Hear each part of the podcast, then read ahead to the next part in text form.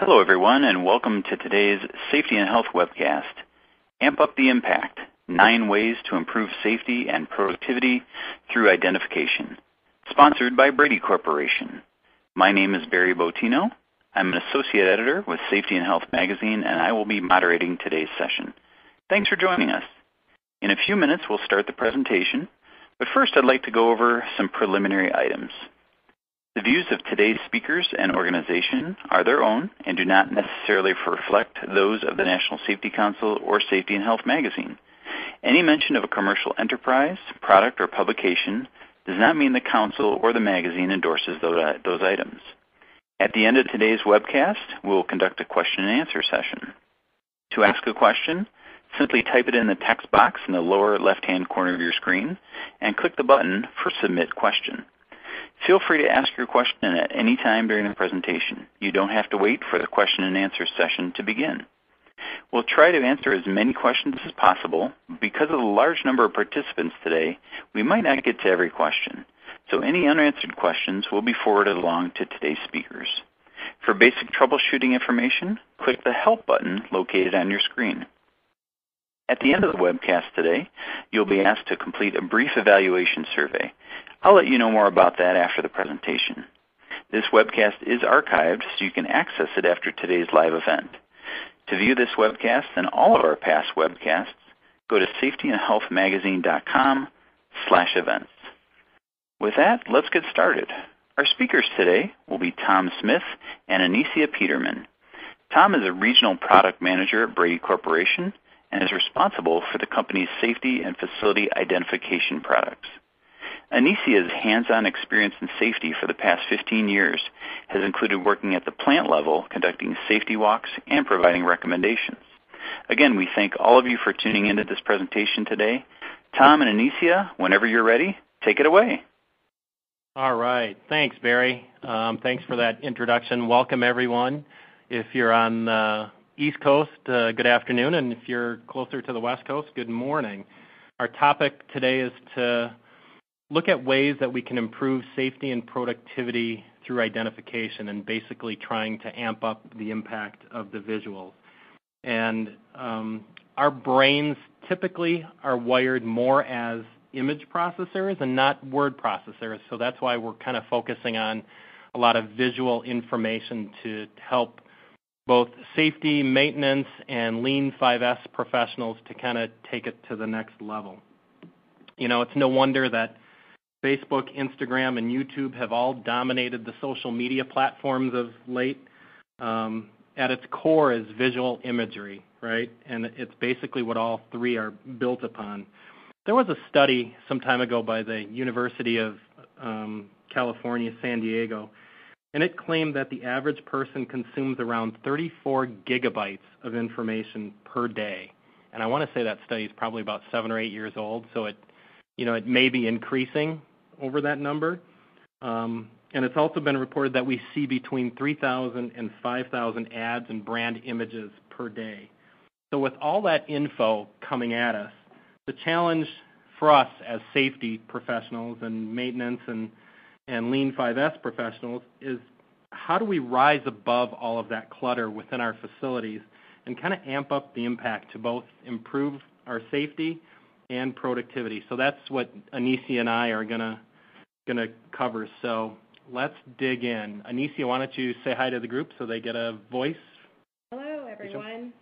Anicia is my co-conspirator for this session, and these are kind of the nine areas that we're going to briefly touch on. I'll cover the first four, then Anicia will jump in and cover the next group, and then I'll kind of wrap things up with um, how to decide whether you know, buying things like pre-printed visual identification versus printing your own is, is the best bet for your facility. All right, so let's get started and talk a little bit about GHS labeling. When it comes to hazardous chemical labeling, we have to do it, right? The OSHA HazCom GHS regulation requires us to notify our employees of the hazards they're working with. And it's, it's a good thing. With GHS, as you guys know, we're required to put six key elements on the primary label. Those six elements are like the signal word, which is either danger or warning, the pictograms, the hazard and precautionary statements, the chemical name or identifier, and then the company contact information. It's a good practice when you're when you guys are looking at GHS labels. It's a good practice to not only have your primary labels um, formatted in a GHS label format, but also have your secondary containers formatted the same way because that simply simplifies training. We do see some customers that continue to use the NFPA diamond format, and that's okay for secondary container labels, but just be aware that that does cause a training issue in that you have to train on two different systems if, if you elect to go that route. Um, and when it comes to labeling, we see the full gamut, right? So our, our goal here is to kind of give you guys um, some recommendations based on best practices that we see in the field as product managers. Um, we're not here to sell you on one particular method or the other, but kind of lay out the options and kind of give you guys the, best practices that we see so you can help kind of take your organization to the next level. And we do see things like that simple green jug, believe it or not, on the left side of the screen where somebody just hand writes the, the chemical name on there. It's not common and it's obviously not something that we would recommend, but um, we have seen that. Um, the other option that you have when it comes to GHS labeling is you could just simply buy custom pre-printed labels um, from your label supplier. Um, or you could invest in software and a print system to print those labels um, ourselves. And there's pros and cons to each. The time savings kind of depends on your situation. One of the first questions we need to ask is how many chemicals or chemical containers do we have in our facility that require labeling? If you only need a few labels, say 25, 50, 75, or 100, your lowest cost is probably going to be purchasing those pre-printed labels. Um, and I'll show you a cost comparison at the end, as I mentioned. But um, if you want to save time, um, simply go to your label supplier. If you've got those small quantities, give them the SDS sheets. Tell them what you want in terms of what size labels. A typical batch might be 50 custom 4x6 vinyl labels, and that's generally going to cost you somewhere in the neighborhood of 3 to $4 per label. And if it's a company like Brady, we do those on a day in, day out basis, and we take the SDS sheets, we take all of that information, create the label for you, and just ship you the label so that you don't have to do a lot of the work. So when you're looking for suppliers and you need GHS labels, that is certainly a, a viable option for you. Um, if you don't want to wait, and let's say you need to print hundreds of different types of labels or even thousands of different types of labels, um, you can certainly print those yourselves on demand with a print system where you, you don't have to wait in the mail for, or in the uh, uh, for shipping of those pre-printed labels. Um, there, I'd recommend looking at a print system, and even almost as important or more important than the print system is to look at the software that's going to drive that print system. Um, it will save you time and it will cut your label cost in half with the right software. Now that GHS has been out for several years, there are suppliers that have GHS labeling software to make your life easier, save time, and, ultimately save save money. So when you're looking for software, look for programs that eliminate the number of keystrokes that you have to make.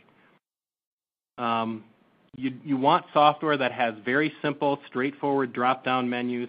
You certainly don't want to have to type in all the hazard and precautionary statements because that could take us forever. Um, also look for software that pre-formats the labels and gives you a wide range of sizes to choose from right? Because sometimes you can't anticipate all of the sizes of your containers or the labels that you're going to need. So look for software that gives you that kind of complete wide range of sizes from, say, something small to a 1 by 2 label, 1 by 2 inch label, to maybe something all the way up to 55 gallon drums, which are typically like 8.5 by 11 or 8 by 10 size labels, or for the large like IBC totes. So look for software that also helps you from making a mistake. Look for things like smart software. You know, it's kind of funny, Anicia. I was um, I was doing a I'm looking because my my daughter's in college and she's graduating in another um, couple months. Looking for auto insurance, and so I was doing some googling online for insurance rates. And one of the cool things now is when I put my name and address in, all of a sudden it pulled up the vehicles that we have in our household the serial numbers, the VIN numbers of the vehicle, the ages of my wife and I, um, and it started pre-populating um, some of the critical information for that quote without me having to type it in. So when you're looking for GHS software, look for things that are have kind of those smarts built into it.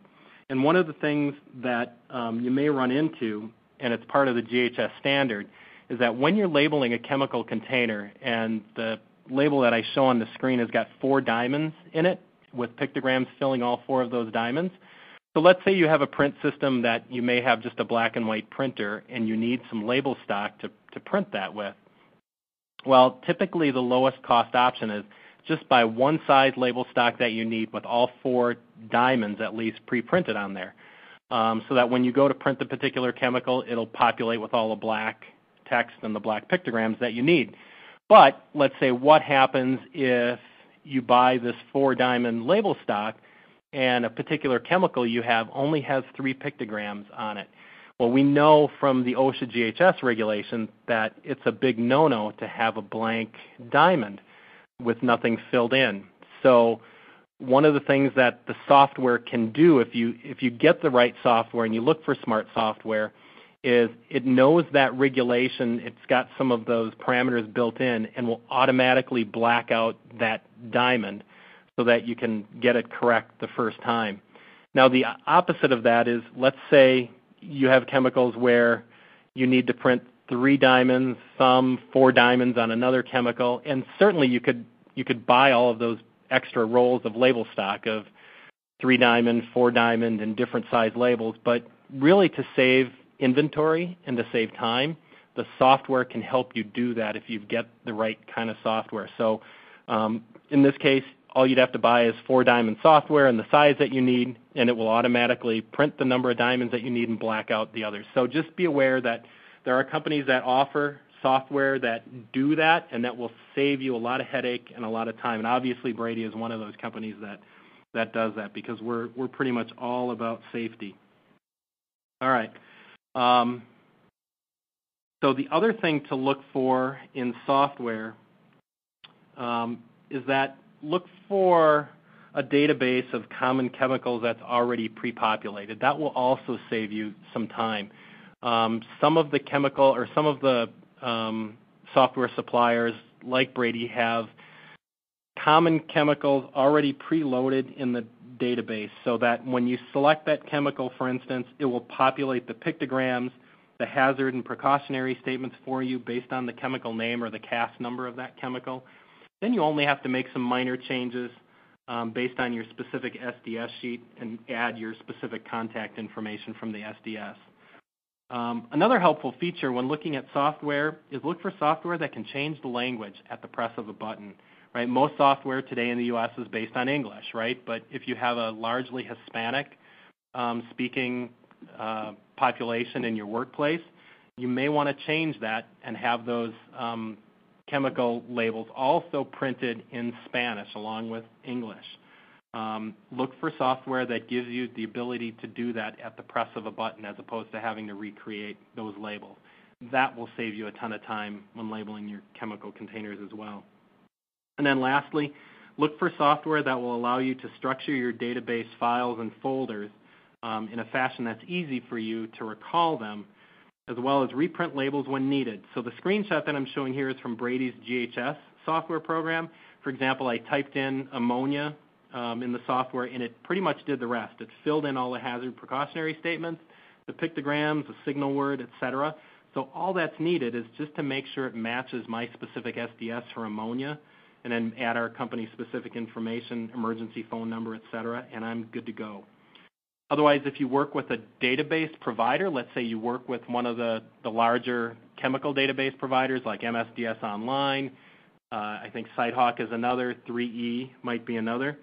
The best of both worlds is to simply download that chemical data to your um, label straight away. So all you have to do is tell your printer, for example, what size label to print, and it will print it, and you don't have to populate that information. Um, we have uh, worked so far with a company called MSDS Online, so if you're one of their customers, Um, you should see a facility to be able to print your MSDS labels directly via a Brady printer onto the label without having to type in all of that, information. So look for something like that as well. Hopefully that's clear. A good software program will definitely save you time in the long run when it comes to GHS labeling, and it's certainly worth its weight in gold. Okay, let me stay in the, um, safety lane for a moment.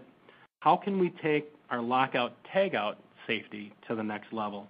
What are some of the things that we can do to boost safety, reduce, minimize, and ensure that there are no accidents within our, our facility? Obviously, the best approach when it comes to safety is to try to design safety into whatever it is we're working with, that particular piece of equipment. That is, installing equipment that's incapable of causing an injury, um, things like automatic guards, light curtains, dual switches, or otherwise conducting service away from the hazard zone. So, you know, create equipment that allows me to work on it or maintain it without putting any part of my body in a hazard zone. Obviously, if none of those things can be accomplished, and many can't for many reasons, we have to de-energize that equipment. We've got to lock it out, and we've got to communicate that lockout. Traditionally, our communication methods have largely been letting our colleagues know through the use of standardized lockout tags, labels, and signs. And the danger tag that I'm showing here on the left, we've been pretty much using for decades. It's kind of a standard tag. Um, in 2013, ANSI published its latest safety sign standards, which included the greater use of symbols, graphics, and pictograms. It recognized that the process that we process images much faster than text. We are a cross-cultural um, community, and many people don't have English as their first language. So those were kind of the precepts behind ANSI updating their standards. So one simple suggestion that um, we can do is humanize the tag, add the maintenance employee's picture to the tag, regarding who's locking out the equipment. And when you think of it, our regulations are written as text and require a lot of text documentation. But safety is all about humans, right? It's about making sure that our coworkers, our friends, our husbands, our wives all come home at the end of the day without an injury or fatality. Um, and when you put someone's picture um, on a tag, like the tag on the right, you humanize it and you make it easy for others to not only find the right person, but suddenly it's not just a work instruction anymore. It's actually a coworker. It's a friend. You know, it's a person like us. It takes on a little bit of a different meaning when you humanize it. The color, photo, the pictogram, it immediately focuses our attention and tells us what not to do. And when you create personalized tags, you can also add your brand to them so you can tell whether it's, let's say, one of your employees that put the tag on that equipment or perhaps an outside contractor who placed the tag there. And there are several inkjet printers on the market today that can accomplish this pretty quickly and easily. Um, you can simply take a cell phone pic of the maintenance person, upload it as a JPEG, create and print from the tag from an inkjet printer. Um, it's quick and it's easy, and many of the tag stock today will also meet the 50 pound pull requirement for the OSHA lockout tagout regulation. Along with that, um, also look at your isolation labels and tags. Another way to, another simple way to enhance safety is to help your employees use the correct devices when they're locking out an energy point.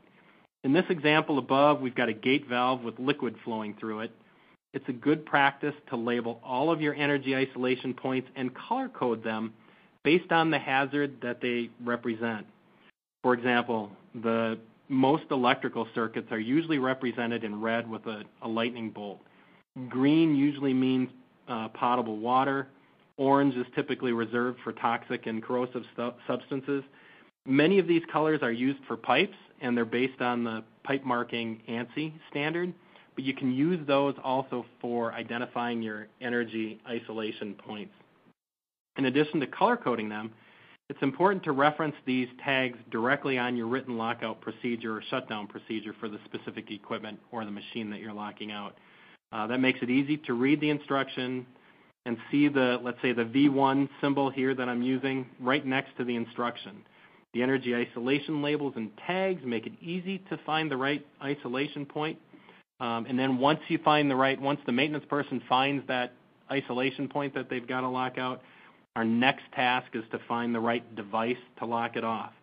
One method of accomplishing this is put the picture of the device directly on the tag, um, possibly with a barcode so it could be scanned, uh, as well as bring up more info if needed, or maybe the procedure if needed, or perhaps used in conjunction with some inspection software to verify that the machine uh, the person is locking out is actually locked out, that there's a, separate verification step.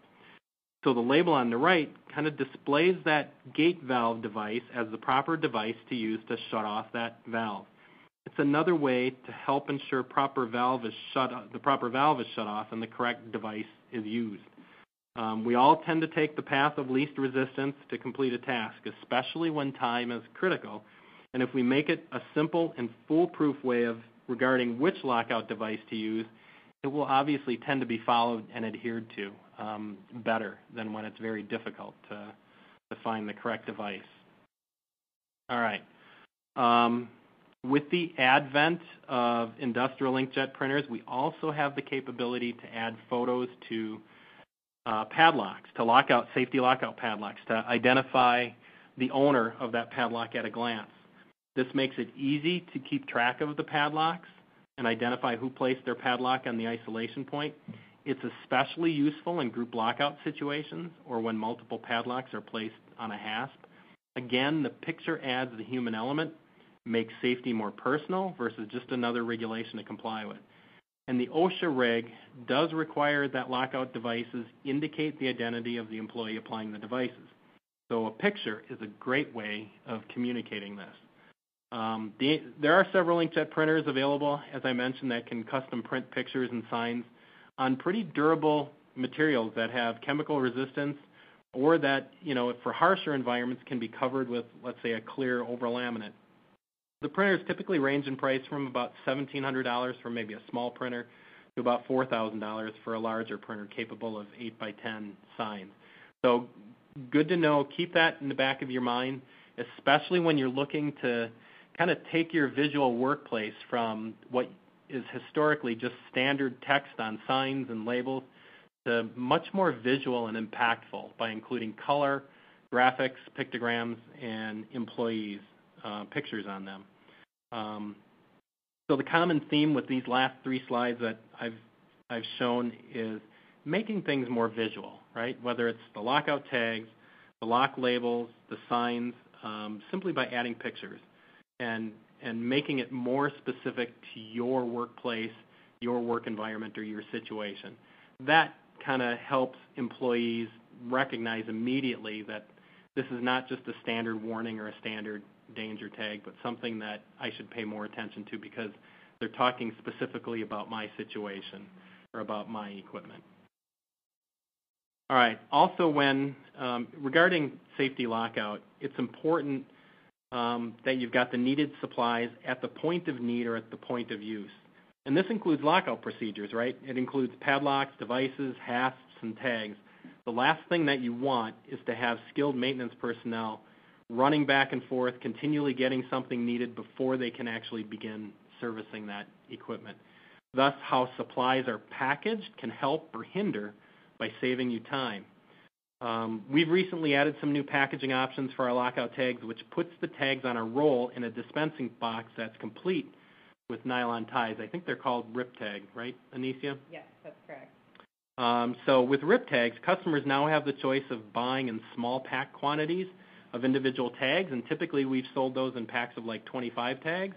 Or now you can get them kind of on a, all tags on a roll in quantities of 100 or 250 tags on a roll. The beauty of this option is nice because you can take the entire box to the point of use, use only the tags that you need, and then simply return the box when done. You don't have this messy situation where opening up a pack of 25 tags and you only need 10 tags or you only need 5 tags and what do you do with the other tags? Well, then you put them back on the shelf and they tend to get misplaced or lost or whatever. Here it's just a it's a way of using packaging as a nice convenient way to make it easier for the maintenance person to to do what's required. All right. Let's switch gears just a little bit and talk about arc flash. Many of us are familiar with those electrical panels that have the warning label on them, um, similar to what I'm showing here. It's called an arc flash label and advises the electrician working on that panel about the voltage and proper PPE equipment that must be worn when they're servicing that panel. The calculation to determine that is part of what's called an arc flash risk assessment, and that's usually done by an electrical engineer. Because we move equipment around a lot, we move our work cells around a lot for continuous improvement or upgrades or new equipment, it's important that we make sure any voltage or current changes to these panels are reflected on those warning labels. Here you typically want to engage a professional to come in, perform an audit and/or risk assessment. This engineered analysis approach is, the preferred way versus just looking up the data, for example, in the NFPA 70E tables, because the tables are often applied without knowing things like the short circuit current. It assumes fault clearing times, which may lead workers to be either over or under protected. In a risk assessment, look for professionals who provide detailed reports, including what's called a one-line or single-line diagram. Ask your manufacturing engineer for the most current single-line diagram. Unfortunately, many companies, uh, for many companies, these may be non-existent or they may not be kept up to date. What a single-line diagram shows is essentially the power distribution path from the incoming power source to the facility to each downstream load. It's typically like a CAD or schematic drawing that includes the ratings, sizes of each piece of electrical equipment, transformers, switchgear, circuit breakers, relays, transfer switches, etc. It's important to keep these diagrams up to date, and it's also a good idea to make sure that someone is assigned within your facilities for keeping this critical document up to date. That's what's going to make your arc flash labeling, labeling a lot easier. So if you're thinking about um, arc flash risk assessments, look for professionals that tend to use infrared thermography. These are the cameras that can see inside and kind of provide an X-ray type of image of heat, like a heat map, right, like that photo on the top. This can help locate hot spots with your, your equipment, especially if your equipment's older and it may be uh, slightly corroded or have loose connections in it. It can identify those potential problems before they occur. And obviously, repairs after thermographic inspection are typically lower in cost than waiting for a short circuit or a fault or a breakdown to occur. So when it comes to reducing your risk with arc flash, um, don't necessarily do it yourself. It pays to engage the pros who've got the experience, the right tools, and who work from single line diagrams. All right. So then once you have that complete, let's talk a little bit about arc flash labels. After the risk assessment is done, our next task is to create the label for those electrical panels. Whether you need 10 labels or 1,000 labels, you want to work with a supplier that's got familiarity and can turn those labels around quickly. Per the NFPA 70E standard, the information that must be on those labels includes nominal system voltage, arc flash boundary, incident energy, or minimum arc rating of clothing or site-specific PPE. Look for suppliers that give you the option of ordering custom pre-printed labels or the DIY option of printing your own labels. I can't speak for other suppliers, but I do know that we use a simple spreadsheet to upload that variable information. So let's say you've got 350 different panels with different nominal voltage ratings on it. If you provide that spreadsheet to us, we've got an easy way to um, upload that, create those labels for you, and, and send them out so that they get formatted correctly. If you want to print it yourself, again, here look for software programs that have got some smarts built into it that make it easy, like the GHS program I mentioned earlier. Look for simple drop-down boxes.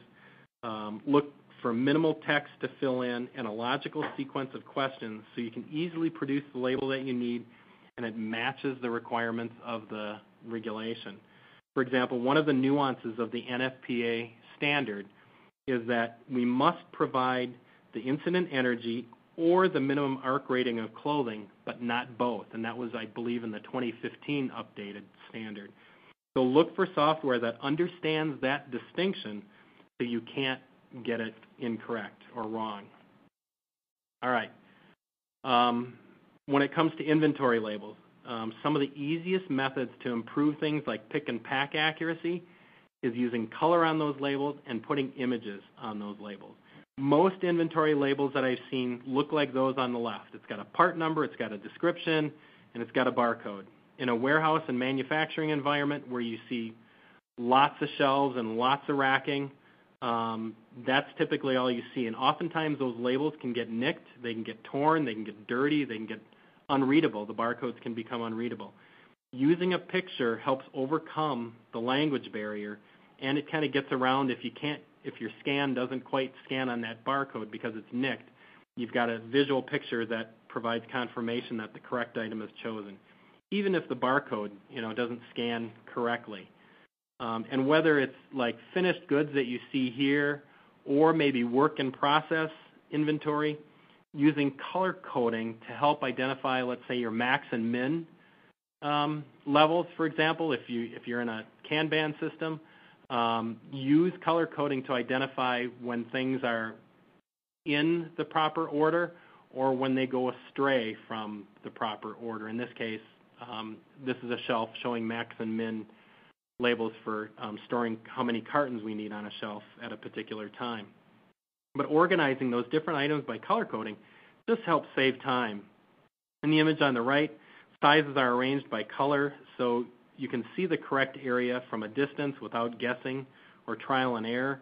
Um, and it just makes things a whole lot easier and a whole lot faster in terms of um, all of your pickers and packers and people moving your inventory around your plant from um, raw materials to work in process to finished goods. All right, so I've done enough talking. I'm going to turn it over to my co-conspirator, Anicia, who is going to talk a little bit, or start on, with uh, floor marking tape. Anicia? Hello, everyone. As Tom stated, I am going to kick this off my portion um, talking about floor marking tape. This is a great way to enhance productivity in the plant. With the right colors in the right places, you can easily keep workers on the right path. You want to look at identifying equipment and storage areas, hazardous flooring, and forklift traffic, traffic and more. I highly suggest implementing a useful color guide such as the one I have here. This will help establish consistency in your workplace. Um, with this color guide, uh, the yellow is obviously the most common that we see, um, and the second most would be the yellow and black stripe tape.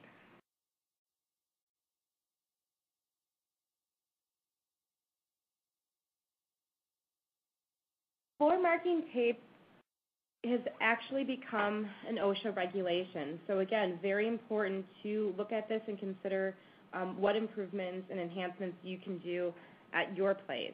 You want to look for opportunities to create traffic awareness. Some examples of this um, could be aisle marking. You want to look where the forklift traffic is, um, possibly no entry areas, and any opportunities to establish directional flow, whether it's, again, for uh, pedestrian walkways, process flow, um, forklift traffic, anything like that. There's a wide variety of products to do that. Um, from everything from footprints and arrows and dashes to uh, just straight lines that you're putting down. Um, the pictures I have on this slide here are just some examples of how other people are implementing uh, floor tape in their site.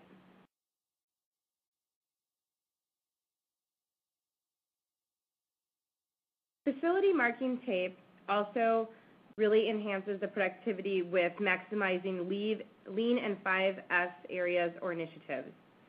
Lean places high importance on evaluating and designing processes to eliminate waste, reduce lead times, and optimize productivity.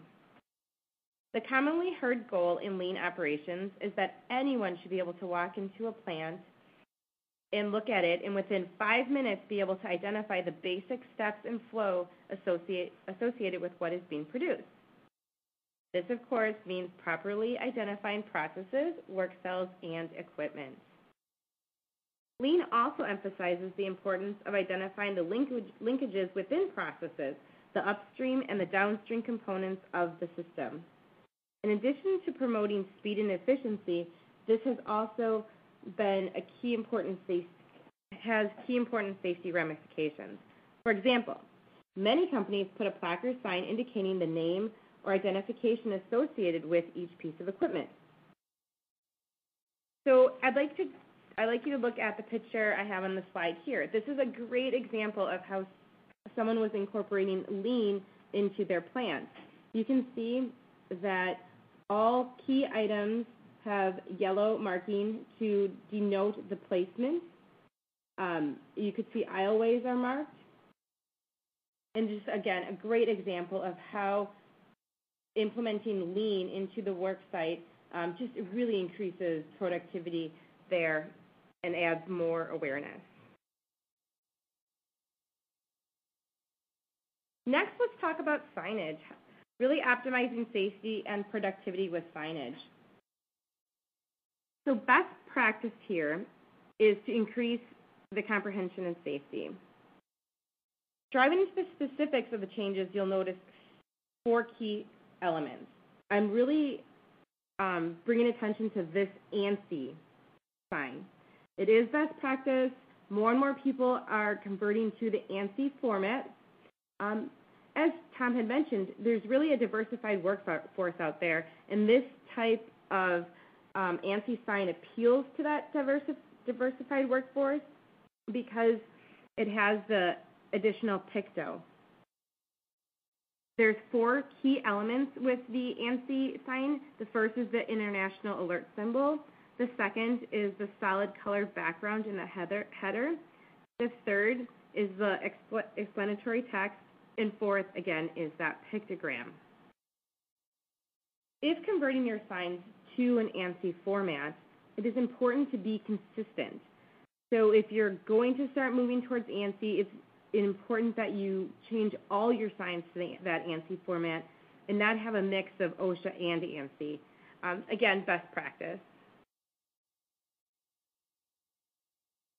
This is just a comparison of the old and the new format side by side. Note the header change and expanded text and use of the pictogram.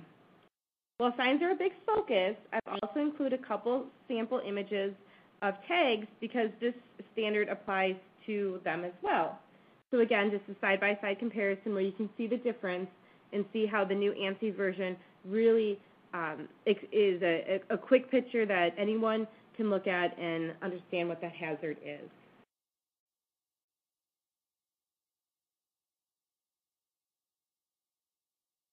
So evaluate the surrounding environment to ensure that you are picking the right material or type of sign for the application. For example, if it is an area that frequently has harsh washdowns or exposed to chemicals, then you want to go with a specialty sign that was designed for that application. You will not only be making sure employees remain safe with reliable signage where you need it, but you also will offer cost savings and that you won't have to keep replacing signs that are possibly failing. Also look to make sure, look for areas to use signage, for example, would be floors. Um, floor signage is very popular, and there's lots of different variations on how you can use floor signage within the plants.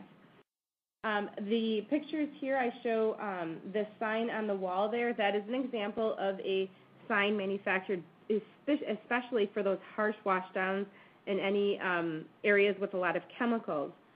Um, you can see on the, the very top there just a, a quick little good, better, best depiction of how um, things are progressing within um, the market in terms of signage.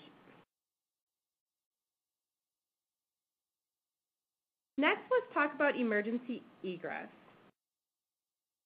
The most common regulations around emergency egress are the following. You have the Exit 29 CFR 1910, which states that each exit sign must have the word exit in plainly legible letters.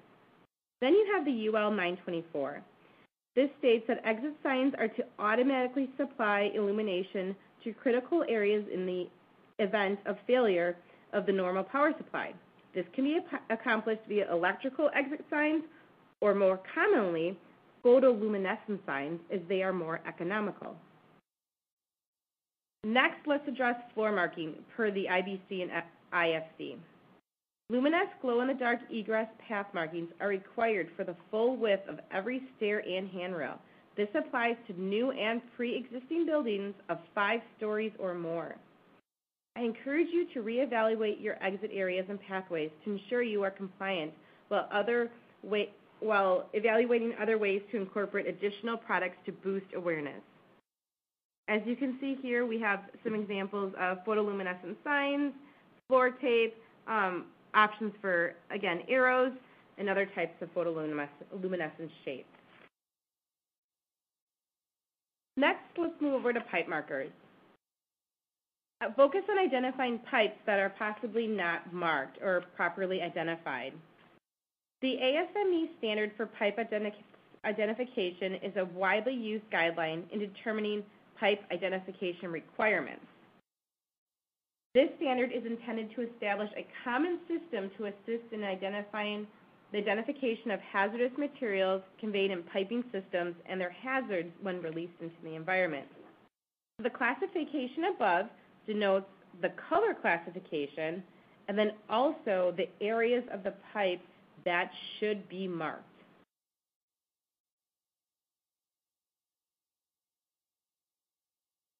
Again, I encourage you to reevaluate your pipes. Make sure all pipes are properly marked and labeled to create a better, safe work environment for your group.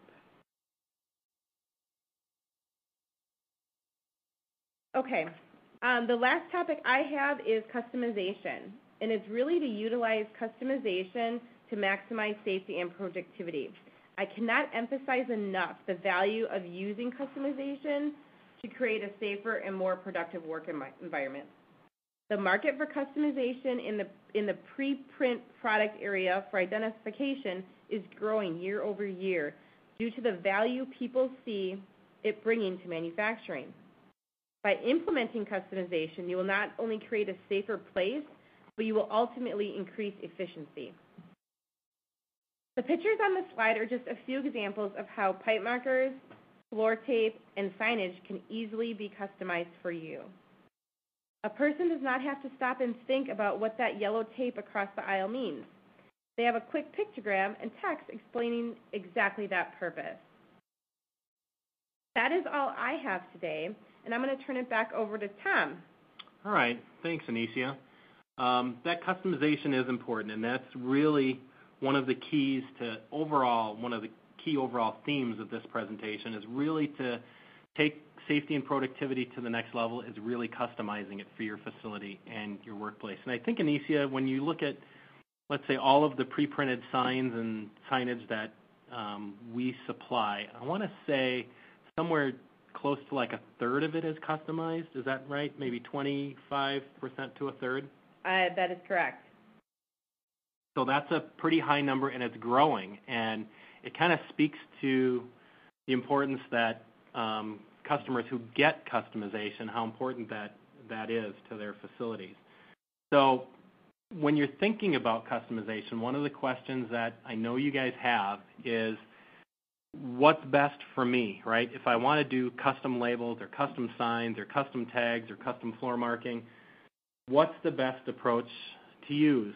Well, this is um, a graphic that kind of tries to determine, is it better to uh, buy pre-printed information from a supplier, your local supplier or Brady, for example, or is it better to invest in a printing system to print it ourselves? The good thing with Brady is obviously we do both. Um, so we're typically indifferent whether you need to buy something pre-printed or you've got a a printing print-on-demand solution that you want. This bell curve typically shows the cost of a 4x6 vinyl label. On the left hand, at low volumes, the cost to produce custom labels can range from about $1.50 to approximately $3 per label. So if you only need a few labels, um, it's going to be very difficult to justify, let's say, the cost of a printing system, a printer, um, for that small a quantity. Your best option is simply to go with your supplier um, that can get you those labels quickly and easily. At Brady, as I mentioned, I think about a quarter to a third of our pre-printed labels and signs are custom, and that number continues to grow. Let's say you're somewhere in the middle. You need um, somewhere between several hundred to several thousand custom labels over the course of the year. And those labels may range from what Anicia was showing, pipe labels, to arc flash labels, to other safety labels, other facility marking labels, or even Lean 5S labels. Here, your cost for that same 4x6 vinyl label will range from about $0.75 to $1.50 if you print it yourself. So it's about half the cost if you do it yourself. The other benefits that you get if you do it yourself is obviously you don't have the wait time for those labels to be delivered to you. You get them immediately. Um, plus, you can save those label templates if you need to reprint those quickly and easily. They're typically saved in the software. Then on the right side, if you need lots and lots of labels, and I'm talking tens of thousands of labels, it's always going to be cheaper if you pre-print if you have those pre-printed rather than printing them on a printer. Because most of the printers, the industrial printers that are kind of the do-it-yourself systems or print-it-yourself systems, are not made for tens of thousands of labels. Certainly, we can do uh, several thousand labels at a crack, but when you compare that to high-speed equipment that, um, like flexographic printing or even some of the digital printing equipment that we've got internally, um, that's very large equipment, and it's high speed, and it's very difficult to try to match the cost of that. However, if you have a print um if you have a need for 100 to several thousand labels, even if it's within a week or a day, we do have some printers that are capable of doing, say, 3,000 to 5,000 labels a day and printing it yourself. If you want something significantly higher than that, though, just know that typically high-speed, large equipment um, is made for that purpose. Um, so hopefully that gives you a little bit of guidance on um, whether you should look at maybe investing in a print system or purchasing the labels as pre-printed. Another piece of data that I want to share with you, and this is really internal survey data that I'm showing you guys. It's based on a quantity of about 400 respondents. And so we were asking customers, when you're justifying the purchase of your first printer, what's most important to you? Um, or what's important in that category? And the top answers were saving cost. Obviously, I want to save the per label cost um, for printing those custom labels. Um, also time. It saves time, it's convenient. I'm going to use it within my plant, so it's plant-wide use. And better label content, i.e., customized content on the label. The interesting thing is when we asked them um, what was important when justifying the purchase of a second printer, then other things became important, things like better label content. They understood the quality and the value of having that unique, customized label content on their label. That was important. Um, things like it saves time, it's more convenient. I have exactly what I need when I need it became more important. So those things kind of bubbled up to the surface. So it's good that if you guys are looking at either buying a print system or buying pre-printed labels, know that um, these are kind of the key things that um, people before you have looked at and have found important when they're looking to evaluate buying a print system. Okay. Um, in summary, so it looks like we've got, we're at about the Uh, 10 minutes to the hour mark.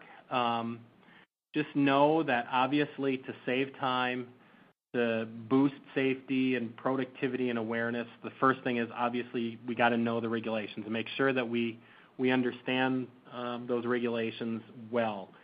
Incorporate Lean and 5S principles in everything that you mark. So try to color code it, try to put pictures on whatever it is you're marking.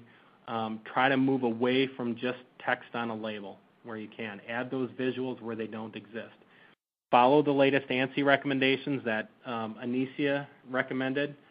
Um, and also customize your identification and marking where possible. Make it more specific to your facility, to your plant, to your workplace, and to your workers. Um, and then once you look at the sheer number of visuals that you need to produce, determine what's the most cost-effective solution for you. If it's something where you're printing hundreds to thousands of labels and you have a situation where it's a lot of different types of labels, it's a high mix, strongly look to um, bring in a print system for you with software that helps you save time and makes it easy to create those labels. We know that printing visuals and creating a visual workplace is typically not the core product that your workplace is providing. Um, that's kind of a vehicle to help you get there in a safe way. So our goal is to make sure whatever system you choose, it's seamless, it's easy, it's fast, and it helps you get that job done without taking away um, what it is that's at your core that you're producing, the widget that you're selling, the product that you're providing to customers, et cetera. Um, and then, you know, look at um, what's most cost effective for you. And obviously, if you have any questions on helping you determine what's most cost effective, you can contact any of our um, sales representatives out in the field at Brady. You can certainly contact any of our valued distributor partners um, that we sell to. We'd be more than happy to come in and do a quick review of, uh, of what your needs are. All right, with that, I'm showing it looks like we've got about eight minutes left for questions, so I'm going to turn it back to Barry and uh, take it from there, see if we have any questions we can answer. Great job, Tom and Anicia. Thanks so much for sharing your insights and your expertise today. Um, folks, if you have a question, feel free to go ahead and enter it, uh, as we discussed earlier. Uh, before we start the Q&A, though, I want to remind everyone of the evaluation survey we're asking everyone to complete. Uh, the survey should be appearing on your screen right now. Your input is really important to us because it will help us improve future webcasts. If you do not see the evaluation survey on your screen, just go ahead and turn off your pop-up blocker. Uh, you may also access the survey by clicking the survey button near the lower right portion of your screen. So now let's go ahead and get to some questions here from our audience today. Our first question is, um, what are the best, uh, Nisi, you mentioned uh, floor, mark, floor markings. Uh, this person is asking, what are the best floor marking options for high traffic areas? Sure. So for high traffic areas, especially where you have a lot of forklift traffic, I recommend a, um, more heavy duty floor tape. For example, something that's around um, 45 to 50 mil in thickness. Um, we have a, a, product that we launched uh, just for that application called Tough Stripe Max, and um, with that thicker um, type of product, you're going to have better cut resistance and also um, the forklifts, as they're going across it, won't pick up that tape as easily um, as they would with something um, much thinner. Um, so I would I would recommend a, a floor tape, like I said, um, a 45 to 50 mil thick uh, floor tape for those applications. Great. Thanks, Anicia. Uh, Tom, going back to our discussion about labels and signs, um, one of our uh, attendees today asks, uh, when looking for the right signs and labels for my facility, what are some key features to keep in mind? So typically, when we um, train our salespeople to go out and do walkthroughs with with a distributor, or they're visiting an end user facility and they're entering that facility for the first time, um, have a methodical approach of the things that you're looking for in that facility. So before you even enter that facility, does the customer have proper signage in um, the the employee parking areas, for example? The entrances to that facility, are they properly marked? Um, and then once you get into the facility, are the exits properly marked, right? So look for the things that are like emergency exits and egress. If that facility had a fire, had an explosion, had a blackout. Can people get out of that facility quickly and easily? Find out where all of the exits are and are they properly marked. Then take an approach from tops down, right? So when you typically look up at a facility inside of a manufacturing plant, let's say you're going to see a lot of piping and maybe a lot of electrical buses and connections. Make sure that those are properly marked, especially if you have hazardous chemicals going through those pipes. Uh, make a note of that. And then as you gaze down and you're looking at eye level, typically that's where your fire extinguishers are going to be and some of your emergency equipment and AEDs and things. Make sure those are properly identified and marked as well. In some cases you have to because of the fire extinguishers. Um, in other cases, um, you're going to see electrical panels at that level as well. Make sure that they have the arc flash labels and things like that. And make sure that the appropriate labels are there at the point of need. Um, one of the things that I had heard somebody else speak a few years back is um, they did an analysis of um, it was at Disney World when you're going on a ride at Disney World. You typically get into the line, and some of the rides at Disney World had this huge sign that had about 28 different bullet points on it about everything that's required, everything that um, you can expect on the ride, and they kind of went through and said, you know, that's nobody's going to read that because there's way too much information there. So divide the information up that you only need at the point of need. Don't tell me about a pinch point, you know, 10 feet before I get to a machine. Tell me when I'm working on that machine, show me where that pinch point is. Have it labeled appro- appropriately so I know immediately where that pinch point is. Make it more relevant to to my situation. And then as you kind of gaze down from a mid-level view, look at the floor and see how the floor is marked. Are the pedestrian areas marked appropriately? Um, are the, the work in process inventory areas identified? Are there areas where I should not walk, for example, identified? And let me know where the danger zones are. Let me know where the um, the prohibited area is around an electrical panel for arc flash. Is it properly marked on the floor where I can go and where I can't go?